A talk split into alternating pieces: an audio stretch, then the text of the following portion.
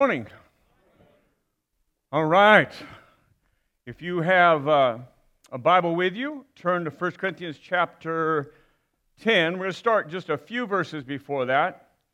Uh, if you have, we've been encouraging everybody bring a notebook, a journal, or something to take notes in. If you don't have that, there should be a, a blank page for notes in the seat in front of you. If you need a Bible, there's a Bible on the chair in front of you underneath. Uh, actually, if you borrow a Bible, it's page 957. I can get you there quicker. Um, we've been working our way through 1 Corinthians. The letter that Paul writes, that we call the biblical book, 1 Corinthians, is not the first letter between him and the church or the church and him. This is one in a correspondence back and forth. So the, the Apostle Paul began the church, he started it. You can read about that in Acts. He then keeps a relationship with them. He writes to them, they write to him. Some people have come and visited him. And, and during this, Paul identifies 10 problems in the church in Corinth, and he begins to work with them on fixing them or working on them or what it looks like. And the overarching theme, if you will, for all 10 is unity and purity, unity and purity within the church.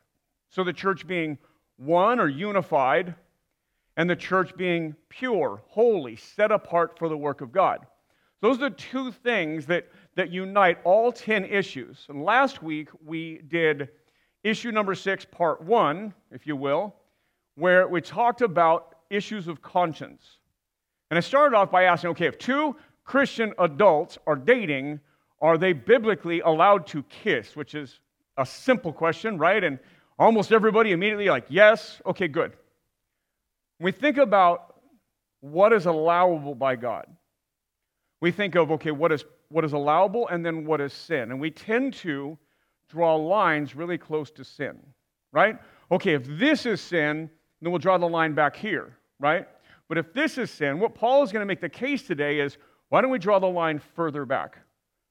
Right? Now, again, we talked about kissing last week, and we talked about the verses that say, do not arouse or awaken love before it's time. So, kissing's obviously permissible. How you date and the boundaries you set for yourself are issues of conscience up until the point of sin, right? Sin is marked out clearly. Then, how do we live in light of that? We talked about different issues of conscience alcohol consumption or, or other things that, that are biblically permissible, but then they might lead to sin or they might cause others to sin. And last week, the big takeaway was putting others before ourselves. That we should live in such a way that other people are prioritized over ourselves. Make sense? That was kind of the takeaway in the area of issues of conscience. Now, this is part two of that same message. So it's same context, and the, the Corinthians are struggling with eating meat that's been sacrificed to idols. Not really something we deal with today, so we kind of have to make it relevant. So here's their situation the city of Corinth is built around what we would call idol worship or worship of gods, plural, right? The Corinthian, Roman, Greco Roman gods. And so a lot of the places that people would gather have something to do with idol worship.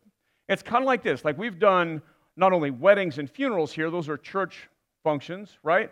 But also we've done baby showers, birthday parties. This gets used for other things. That doesn't mean that everybody who shows up for a birthday party is here participating in worship, right? Or that they're even Christians. And so people would come, an atheist may come to a birthday party here, right? And, and now, now just flip that. And people were coming to faith, they were becoming Christians, and then they were invited over to a meal at a community place that was used for false worship. You with me? And then outside of those temples, meat would be sacrificed, or animals would be sacrificed, and the meat would be offered to idols. And that part of it, that part of their worship, was only part of the meat. And then the rest of the meat would be taken off to the meat market and people would buy it. And oftentimes you wouldn't know if that, if that animal had been a part of a worship service or not. And so the, the two questions really they're asking about can you eat that meat and can you attend those gatherings? And Paul's answer for both of those has been yes, you can, right, with, with some boundaries. Those are issues of conscience. The issue of conscience would be if someone has recently come to faith out of that false worship, are you, are you asserting your freedoms or your liberties in such a way that you're affecting them in their faith? You with me? That's his answer. So put them above yourself. So put their needs above your own. So today, if last week was loving others, today it's going to kind of flip to loving God. And so here is a note just to get you started liberty or idolatry. Things that we are allowed to do in this life, in other words, biblically permissible, either draw us toward or lead us away from God. What leads us away from God becomes idolatry in our hearts. You can make your marriage, which is a good thing, can be a godly thing, you can take that to a place where it becomes an idol thing, right? Or a thing that you worship or give value, time, energy to before you give to God. Your kids are a blessing. Your calling is to disciple your children in their faith. But you can make your kids idols, right? Careers, you got to eat, right? If you're a husband who works and maybe you're the only income in your family, or maybe you're a single mom working, same thing. Right? Either way, whoever, wherever you work, it's to provide. But when we pursue that in a way that only God should be pursued, or when we pursue that in an unhealthy way, it becomes an idol. So things that are permissible by God can be good things.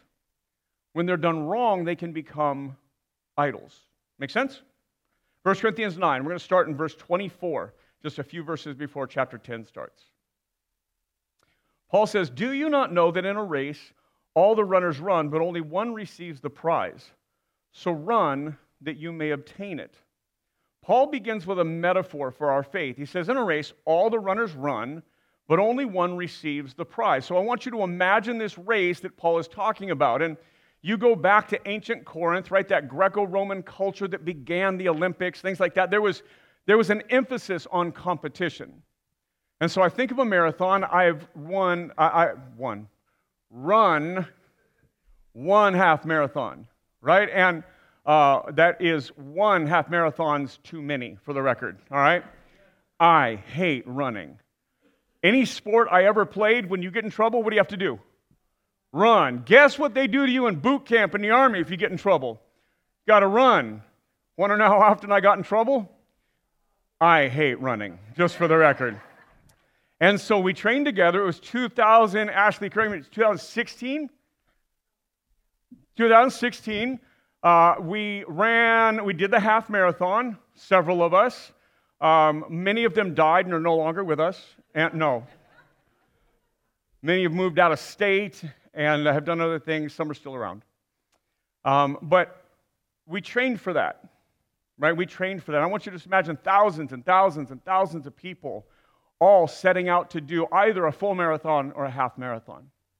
Now, when I trained for that, I trained every Saturday, I, I trained throughout the week, but I didn't really, I wouldn't say I changed my diet. I don't know that I really focused on, uh, up until the few days before, there's some very specific dietary things you do uh, which I did. But up until then, the, the majority of my training existed in, a, in kind of a team training on Saturdays and then some early morning runs before work in the, in the weeks reading, leading up to it. But if I was to tell you that I entered that and I trained to win, uh, I, well, I, I couldn't tell you that, right? I didn't train to win, I trained to finish, right? I wanted to just do it, which I did. And to be fair, for those of you guys that know Scott Hines, uh, Scott was a part of our church. He's also out of state now. And Scott and I did it together, and we used to run together and train together. And about three miles into 13.1 miles, he blew his knee out. Yeah. And that was my excuse to quit right there. Like, he's hurt. I'm a good friend, right? And like, I will, I will quit with you, right? And so, um, but I can't stand him. He wanted to finish. And so, like, you know, I couldn't stand it. Like, oh, he's like, no, I'm going to do it. Made me feel really bad about wanting to quit. We finished. He was probably four, probably three or four miles in. We finished the whole thing. And that was slower than either one of us wanted to, to do, but uh, we did. But I didn't compete to win, I just competed to do it and to finish. Verse 25 Every athlete exercises self control in all things. They do it to receive a perishable wreath, but we an imperishable. A wreath back then was uh, kind of like modern day trophy, right? They got this wreath that they'd be given. And it was perishable, like it would die. It was literally made of you know, flowers and leaves, those kind of things. It was a wreath. And so it really would die pretty quick, right? So it was very perishable. So self control here. When it says self controlled, every athlete exercises self control in all things. This, this word that they use there is defined as to keeping one's emotions, desires, or impulses under control or to control or abstain. So to, to abstain from things that you're not to do, right, and to discipline yourself towards that. And so Paul is making this example and he's relating it to our faith. And so what I want you to ask is just kind of like, why would it be so important for us to continue in our faith so strongly? And the answer that Paul is coming to is because our eternity depends on it. And I'm going to make the case that not only does our eternity depend upon it, but others as well. Right? And so he is urging us to understand our faith in a different light, to treat it like an athlete who competes, like a runner who runs to win. Verse 26, Paul says, So I do not run aimlessly. I do not box as one beating the air, but I discipline my body and keep it under control lest after preaching to others I myself should be disqualified. So there's one other, so that was in 2016. So that was my late 40s, decided to run a half marathon. And then just before I turned 50, I had my last jiu-jitsu tournament. And so I got to compete in jiu-jitsu just after turning 50. Now, that I approached differently right? And I am not a guy who's going to get up early that day and cut weight in order to weigh in. So I started losing weight earlier to fit my weight bracket that I wanted to be. I started training much more regularly. I did change my diet. I won, by the way, just throwing that out there. All right, just throwing that out there. Okay, so, um, but uh, I trained to win. And I approached that training differently. Right? I wasn't just training to go and attend and show up and get some kind of participation trophy, which I got a little thing for being in the marathon, right? But I'm much more proud of the gold medal for winning, especially after turning 50. I was pretty thrilled about that, right? And so, but what I want you to hear is that I approach those things very differently. One to just participate and finish. Finish was the goal, right? 13.1 miles, one to finish. But here I really wanted to win. Right? I really wanted to compete. I wanted to beat the others. I wanted to win, right? Two boys, you guys just, was it last weekend? You guys got golds in jiu jitsu. So these guys still competing, much younger than me. And uh, it means they heal up faster. But uh, there's a different approach to wanting to win. Now, there are people who show up to those marathons to win. I'm just not one of them, right? There are people that treat that very seriously. In fact, one of the guys that we, I'll say we trained with, which means we both showed up at the same time, and then he went off and did his thing, and then by the time I was getting around to finishing, he was already there. But there was a guy in our group that won his age group, right? There was a young man who won his age group in the marathon, and, uh, and, and yeah, in the full marathon. He trained very differently than I did.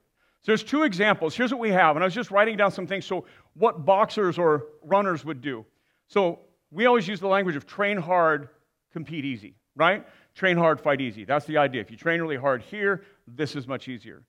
So train regularly, have a coach, have a team, aim at physical fitness, mental preparedness, dietary plan for health, right? Denial of self or uh, uh, denying self of bad foods like junk foods, right? Denying of other bad things, whatever that would be that would impact your health or your or your mental ability, right? Everything else in life then is shaped around the competition, right? If you're aiming at this, if you're gonna if you're gonna drive towards this competition, especially if it's something big. Now, if you're a jiu-jitsu guy and you compete regularly, you stay in shape. You do it differently. But if you're gonna run one thing like an Olympic marathon or something one time every X amount of however when in Corinth, however often they did it for us, be every four years, you train towards that thing much different, right?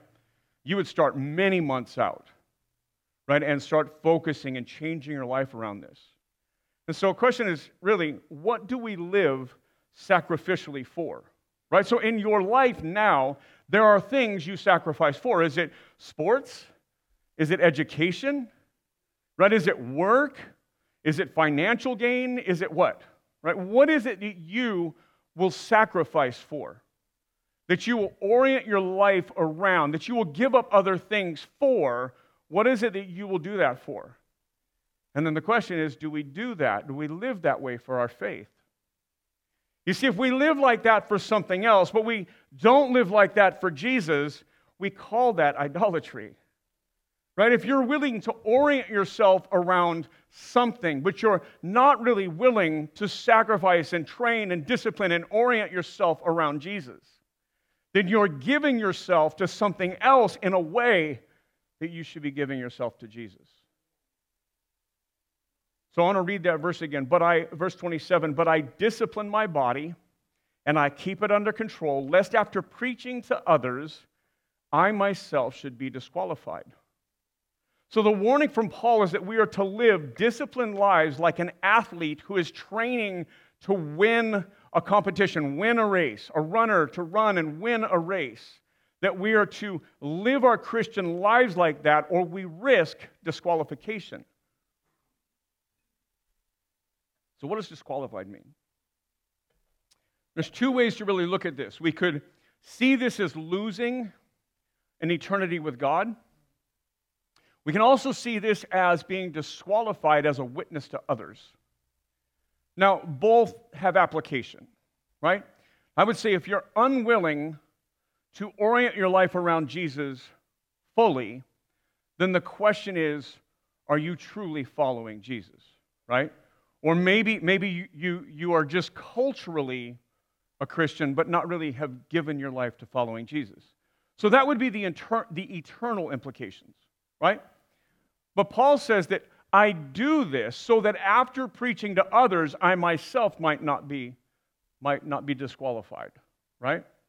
So I think the other side of that is do we live in such a way that when we're sharing our faith with other people, when we're telling other people about Jesus, that our life would disqualify us from being that messenger. Now, I think today, maybe we are more maybe we are more moved by the eternal implications. That's fair i think. But are we impacted or are we moved by ourselves being disqualified from preaching to others so if God were to look at you and say this, listen, because of your life, you are no longer able, I'm not going to let you share your, the gospel with other people. You're no longer a witness to others that you care about. You can't be. How would that change you? Would that affect you? Would that hurt you in some way? Would that would you feel like you had lost something? the question really is are you living as a witness to others on purpose to see the gospel go forward. Because if you're not doing that, then the removal of this isn't that big. Right? But Paul says that, listen, I discipline myself, I train myself, I sacrifice for this. I run like I can actually win the marathon. I, I live that way so that after proclaiming the gospel, I will not be disqualified. So, yes, I think there's an eternal implication. But I also think there's a local or witness to others implication as well. You can play with those in your mind as we talk through this. 1 Corinthians 10, verse 1. He says, For I do not want, for I do not want you to be unaware, brothers, that our fathers were all under the cloud and all passed through the sea. Now, our fathers, he's talking about ancient Israel. Now, I want you to understand this. He's in, in first century Corinth, which was primarily non Jewish right? So there's a bunch of non Jewish people that have come to faith in Christ. So they didn't come to faith in Moses. They weren't raised in a synagogue. These are people that used to worship foreign gods, false gods, idols. That's the whole context of this book, especially this section. So they're coming from outside of Christianity, outside of Judaism, straight to Christianity. But he's identifying our fathers, so us, most of us here are not Jewish. Most of us are not ethnically Jewish, right? And I would say even less of us probably were raised worshiping in a Jewish faith. And so, inside of that context, when he says, I, I, I, do not want you to be unaware that our fathers, our fathers is ancient Israel, the Israel of the Old Testament. And so, this is going to be what we call typology. We talked about this in the Minor Prophets over the summer. You may have missed that. I'm going, to, use these words type and antitype, right? So, the type is the Old Testament person, place, or event. And then the antitype is the New Testament version of that person, place, or event.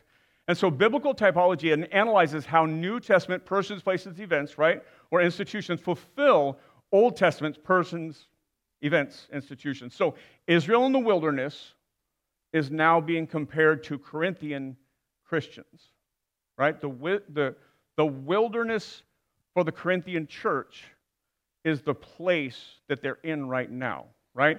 Living in a foreign and hostile world to them, living distinctly as Christians. Israel out in the wilderness with no home, awaiting a future home, right? Okay, verse 1. So let's start back there, chapter 10, verse 1.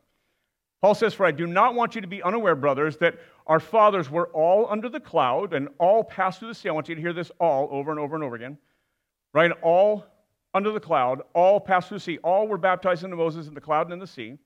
And all ate the same spiritual food, and all drank the same spiritual drink, for they drank from the spiritual rock that followed them, and the rock was Christ. Now, there's a lot to unpack there. First, you have to understand what we're talking about when we talk about Israel in the wilderness. And so, go all the way back to one of the most famous stories of all the Old Testament, and it's the Hebrew slaves in Egypt, right, under Pharaoh. And the, the, the deliverance that God delivers them out of slavery comes through 10 plagues on the Egyptians. Now, Moses is actually a murderer on the run, in the hiding outside of Egypt. He was raised in Egypt. He was raised as an Egyptian, though he is Hebrew. He is a Jew. But after murdering somebody, he's on the run, he leaves, and God calls him to go back and to tell Pharaoh, whom he knows, to let this 1.5 million Jews, his uh, uh, Pharaoh's free labor force, to let them go. Right? Pharaoh obviously says no. God does so in such a way where he causes these different plagues. It results in the death of the firstborn, whether human or animal, in every house. But for those who did what God said and, and offered a lamb as a sacrifice and painted their doors, death passed over them. Death didn't affect their home, right? That becomes the celebration in the Old Testament called Passover. That's the very meal where Jesus sits down with his disciples and fulfills that and says, Now, this is this cup is a promise in my blood, right? This bread is my body broken, the very thing we'll talk about today in communion. Right? So Jesus fulfills that. Again, our Father, we have a shared history, and we go all the way back to the, to the prime or the most important moment in Israel's history. If I were to tell you about my conversion, when I first came to faith, right, and kind of that is the, the most important kind of conversion or story in my life, that's when I went from who I was to who I am now, right? There's that line that got crossed. That line for Israel is the deliverance from Egypt. Then they spend 40 years in the wilderness doing what could have been about a three week walk from where they were to where they end up. And the reason for the 40 years is their disobedience in the wilderness. But they all had, and remember the word all is being repeated, they all had some pretty amazing things. When Egypt starts to pursue them after they've been released, and an army is coming at them, God parts the Red Sea and lets them walk by on dry ground. And once they get out of the water and the Egyptian army is pursuing, the waters crash back in on the Egyptian army and kill the Egyptians. So all who were in the wilderness got to walk on that dry land, right? Or at least all those who were alive. Maybe children were born later, but you get my point, right? And then God led them by putting a cloud over the top of them during the daytime and a pillar of fire at night. And so you can imagine wandering through the desert, that cloud might be really nice, right? And at night, when it is pitch black, that pillar of fire is really helpful, right? But it was also the presence of God right there with them. And then when they had no food, God miraculously provided manna, this miraculous bread that appeared on the ground every morning. and when they were out in the middle of the desert and they had nothing to drink, God, a couple times, made water come from a rock. He also took a bitter stream and made it good, clean water. So God provided for them. And what Paul is saying here is that our shared history, our faith history, though it may not be our biological history, our genetic history, our faith history, they were all experiencing the same thing. They all walked through the miraculous parting of the Red Sea. They all were fed by miraculous manna. They were all, they were all drank by miraculous drink, water. And so he's saying they all have this shared experience. However, many were disqualified. Let's read verse 4 again. And all drank the same spiritual drink, for they drank from the spiritual rock. Notice the capitalization in your Bible that followed them, and the rock was Christ. So he says you were about, they were baptized into Moses, the parallel baptism into Christ. Manna and water, their provision physically in the wilderness, is the bread and the cup of communion in the church, our spiritual provision. Christ's presence among them in the cloud and in the fire becomes Christ's presence within us, the very spirit that lives within us if we are in Christ. And so, what, what gets us from here to there, what delivers us from where we were, dead in our sins, to here is Jesus. That Jesus enters into human history to bridge the gap between a holy God and a sinful humanity. To come and do what we are incapable of doing, where it's impossible for us to do. We can't we can't become perfect. We can't earn our way back to God. We have failed God. We've all failed God. We call that sin. And if you're new here, if you're our guest, or if you've recently begun coming, then let me just say this. That those of us that are here, that, that are members of this church, that, that have been here for a while, we'll be the first ones to tell you that we're sinful. We don't think we have, hear the yes. we should do better. But, uh, right, well, like we don't think we have it all together. We know that even in Christ, knowing the cost, knowing the penalty for sin, that we still fall short, that we still choose to do wrong things when we know they're wrong. That's sin. So, knowing we could never work our way back to God, God becomes flesh. Jesus becomes human. And he lives a sinless life, the life that you and I are called to live, but choose not to. And then he suffers and dies in our stead or on our behalf. He pays the penalty endures the wrath of God so that we don't have to, so that if we're in Christ, that we are, that we are made new. The, the resurrection from the dead. So Jesus is dead for three days and resurrects from the grave and lives today, that is alive. Not just rose from the dead and then died again, rose from the dead and is alive eternally now. And that that is where we get new life from. And when we get that new life, when we're baptized into Jesus, then he places his spirit within us. So instead of a cloud above, there's a presence within. And so we're called to live in response to that. So God did all the heavy lifting, Jesus did all the hard work. We just receive it for free by faith. And we begin to walk in that. And so here's what Paul is saying is listen, he says we're called to live like there's only going to be one winner and we want to be it. We're training in our faith. We're to discipline ourselves, to set other things that would distract us away and, and, and drive towards this. Let's use some examples from those things earlier. So, you can be married and parents, and those things can be a part of your Christian journey. In fact, they can draw you closer to God, or you can flip where they sit in your life and they can become idols. Husbands leading their families and wives and kids towards Jesus, the family is, it helps catapult them closer. Right? Wives and moms, it, leading in, in, in Christ that helps draw you nearer. Being a part of a church that draws you near. It's a team that we have together to run this race, to train towards the prize. And so he says, Now, don't you understand that all in the wilderness experienced all these things, but many of them were disqualified. And we're going to see some of those disqualifications in a minute. But I want you to hear this out of Galatians chapter 1 as we kind of think through the gospel applied to us. Jesus, who gave himself for our sins to deliver us from the present evil age, according to the will of our God and Father, to deliver us from this present evil age. See, we live, even though spiritually we're now in Christ, we still live in this world. Just like Israel was in the wilderness, we still live here.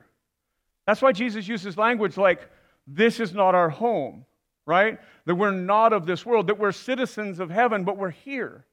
And while we're here, Paul is reminding us to keep our eyes fixed on where we will be, where we want to be, how we will train and drive ourselves towards that. So, Jesus' goal is to deliver us out of this wilderness to the world that He creates for us. Yes, that'll be here, but this world has to go away first. But while we're here, we live sacrificially. We live this way instead of focusing on this life. We live sacrificially so that others might know Jesus as well. So we love others and we love God. We have this vertical and horizontal relationship of love. Last week, loving others. This week, putting God central or putting Jesus central in our lives. So, verse 5 Nevertheless, with most of them, God was not pleased, for they were overthrown in the wilderness. So, I want you to hear this. All of Israel is given the same miraculous experience and signs and provision. They're, ma- they just miraculously, God gives them food on the ground every morning. And when there's no water in sight, God miraculously provides water.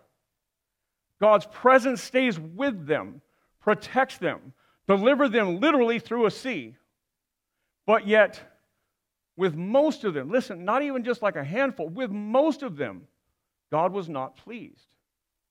See, we've got to ask ourselves questions about the modern day church.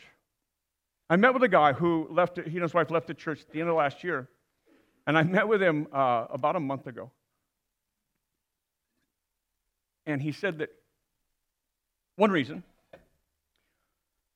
was that our preaching centers, so or mine, I mean, our is true, but but it centers centers in on what we should be doing, how we should change, how we should not be so sinful, and how we should strive towards God, rather than centering on God's goodness and, and God's mercy and God's holiness, which I would say is all true. The only reason we can have this conversation is because of God's mercy.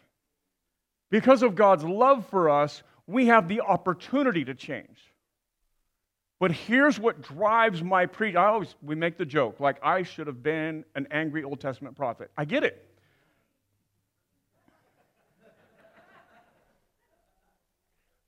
Here's what drives me because God was unhappy with most of them. I don't want that to be us. I want us to have everything that God wants for us in this world and in the next.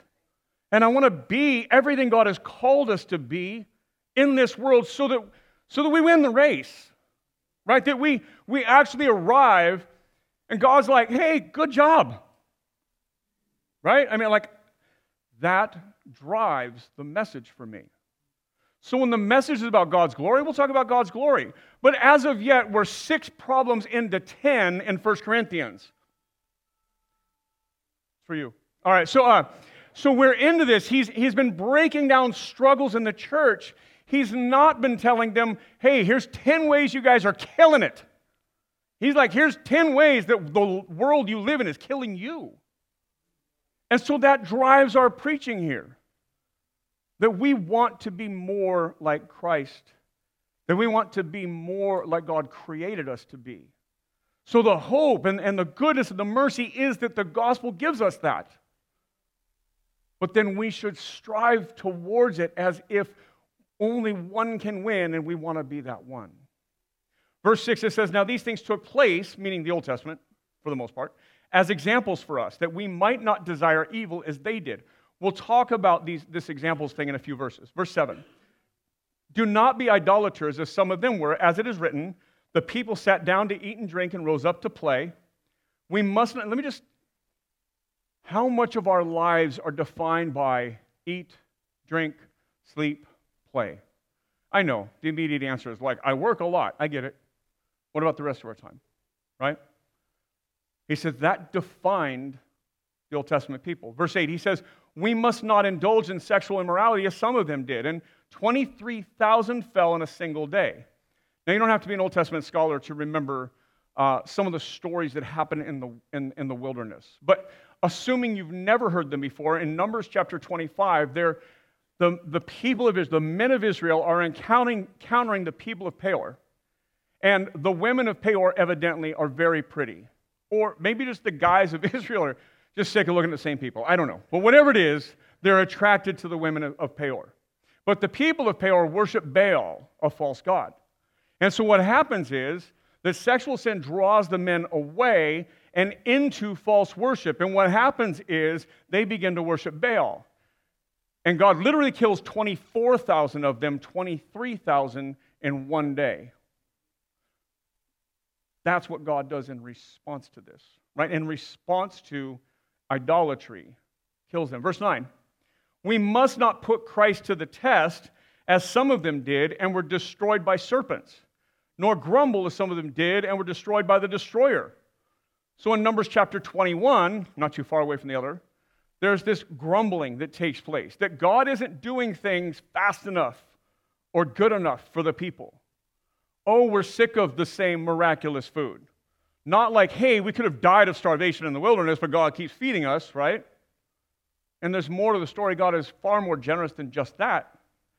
But they begin to grumble and complain. And so God again sees them killed off in the wilderness. So here's the thing. And as the people, 1.5 million of them, enter into the wilderness and work their way really through what should have been like a three week, give it a month walk, ends up being 40 years. Because in the middle of that, God says this entire generation must die in the wilderness because I'm not going to let them get into the promised land. And so, literally, an entire generation, except for two men, die in the wilderness. And, and that was God's punishment for their dissatisfaction with what God has given them and how God provided for them. Verse 11 says, Now these things happened to them as an example, but they were written down for our instruction, on whom the end of ages has come. So again, like in verse 6, they were written for as examples for us. And so the Old Testament was not just written as a history of the people of Israel, although there's some of that to it, but it's written down and God delivered it to us intact, inerrantly, for our learning. Right? It's not just a history, it's God's message to us today. It doesn't just exist for them, for the ones that lived it or for the ones that came after, but it exists for us. Like God made sure that it was captured and kept sovereignly superintended so that you and I could learn from the mistakes of others. Right? It's like when we're raising our kids, we share often, we'll share something about how we've done something wrong. The idea is not to condone what was wrong, but to teach them hey, you can either learn by your making mistakes or you can learn by your parents' mistakes or your others' mistakes.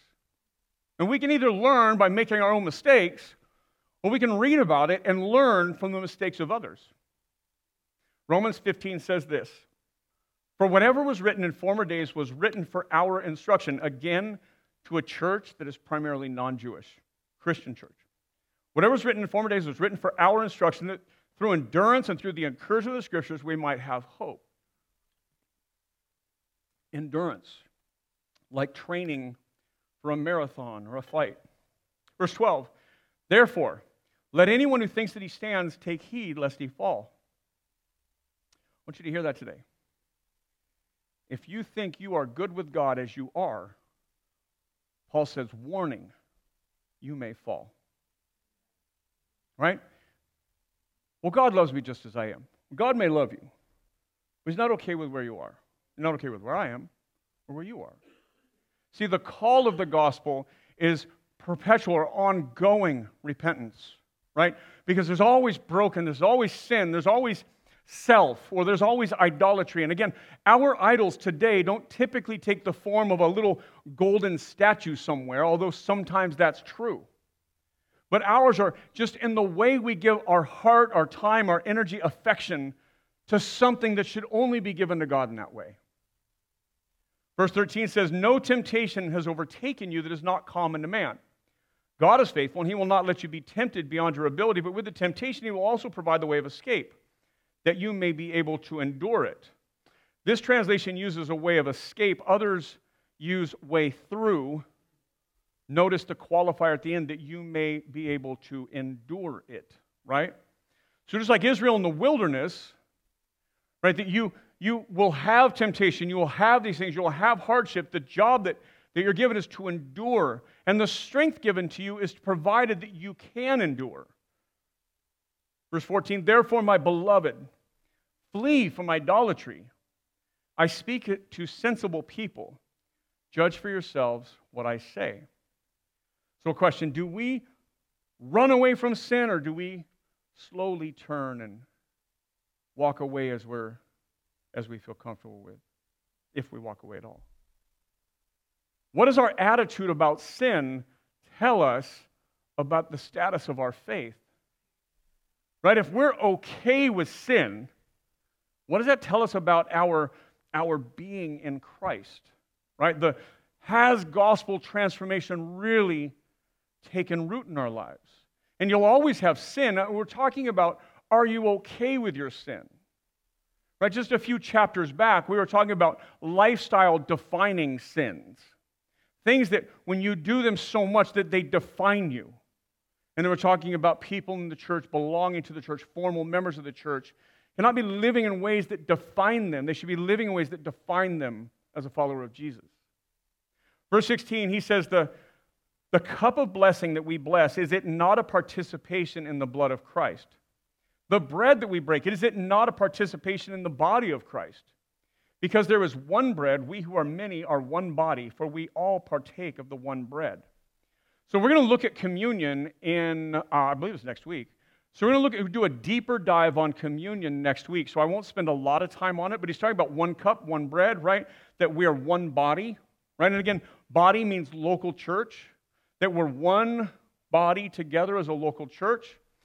But he, he talks about participation. Is it not a participation in the blood of Christ? Is it not a participation in the body of Christ, right? Participation is that word. If you've been around the church for a long time, it's that word koinonia, right? You've heard that word if you've been around the church for a long time. If you haven't, that's okay. It means fellowship, right? That's a, a good, simple way to, uh, to, to translate it. Friendship, fellowship, community. It's that idea, right? And, and here's what he's saying that when we take communion together, do we not participate in the fellowship, the community of Christ with one another and with God? There's the, the vertical and the horizontal, right? The vertical relationship, are we not participating with God? And the horizontal relationship is with our local church. And that's what he's saying.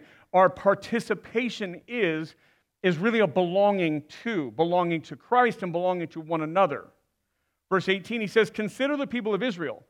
Are not those who eat the sacrifices participants, right? belonging to, the altar. That's what he's talking about. Verse 19. What do I imply then? That food offered to idols is anything or that an idol is anything? So now he's going back to the big theme for these three chapters. Remember, about meat sacrificed to idols and about meeting inside those temples for other events. He's already said, no, you don't get to go to worship there.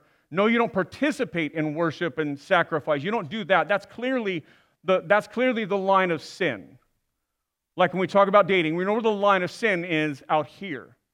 No, you don't do that. But then there's a lot, there's, there's some area back here that is not just complete abstinence, but can you go in and go to a dinner that's held at a hall like this? Or can you eat that meat, not as a part of worship, but if that happens to be sold in a marketplace? That's what he's talking about. Verse 19, what do I imply then? That food offered to idols is anything?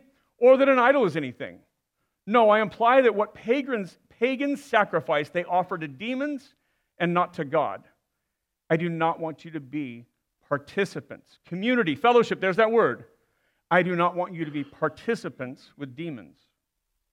Last week, after the issues of conscience message, at a series of conversations with people that spanned everything from yoga to, um, to going to a same sex wedding, all these things, or, or to a transgender person being, how do we relate to transgender? All these things, right?